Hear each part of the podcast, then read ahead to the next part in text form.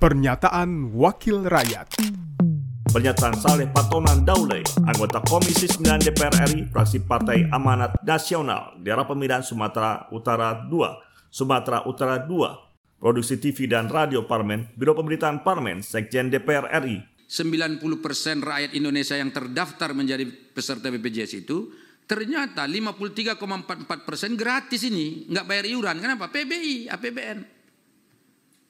Lalu mana prestasi dari BPJS-nya untuk meningkatkan kepesertaan? Tolong nanti ini ke, ke anu ke DJSN dan juga ke BPJS Pak. Mana hasil kerja dari direksi untuk meningkatkan kepesertaan BPJS ini? Kan masih ada 10% lagi kurang lebih 7 sampai 10% lagi yang tidak menjadi peserta BPJS.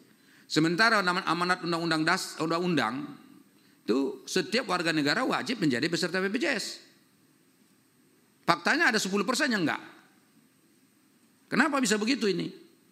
Dan 53,44 persen yang peserta itu adalah PBI. Itu enggak usah dikerjain apa-apa, sudah pasti ada. Enggak ada kerja dari apa kementerian juga enggak apa-apa itu, udah pasti jalan. Oh gratis kok. Apalagi sekarang ya itu setiap orang yang diusulkan dari daerah di diseleksi di Jakarta malah bisa jadi peserta BPJS-nya itu. Jadi kan bukan hasil kerja juga, tapi diusulkan Pak, usulan. Udah ada datanya dari daerah. Dan kadang-kadang yang diusulkan dari daerah nggak semuanya masuk pula. Sampai bupati nggak punya wibawa, lurah nggak punya wibawa, camat nggak punya wibawa. Kenapa? Udah diusulkan nama dia tapi nggak masuk.